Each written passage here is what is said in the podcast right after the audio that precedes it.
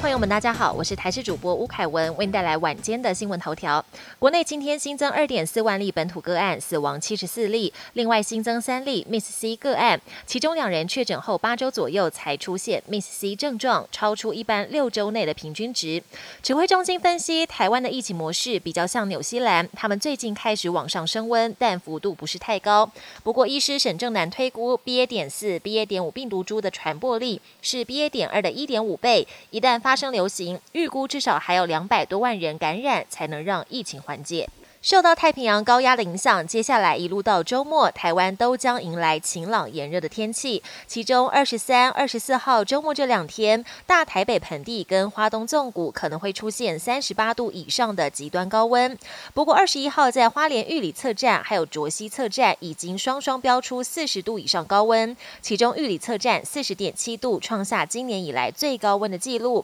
花莲纵谷地区高温也很有感。另外台北社子测站也标出了。三十八点六度的高温。美国前国防部长艾斯培访台行最后一天，大谈美国对中国政策需要改变。日前传出美国众议院议长佩洛西预计八月访台，担心中国有意见。美国总统拜登受访时透露，美国军方觉得现在不宜访台，让艾斯培直言，一中政策已经走到尽头，不该让中国影响美国官员的行程。至于美国的对台军售，他则表示支持台湾发展不对称战力，对于项目内容不多做评论。国际焦点：中国是否真的会攻打台湾？台海两岸何时开战，一直是国际关注焦点。美国中情局 CIA 局长伯恩斯二十号公开表示，他认为中国仍然没有放弃对台动武，即使看到了俄国侵略乌克兰拖了快一百五十天，过程惨烈，或许干扰了北京犯台规划的时机跟方式，但不至于因此改变中共攻台的既定战略跟盘算。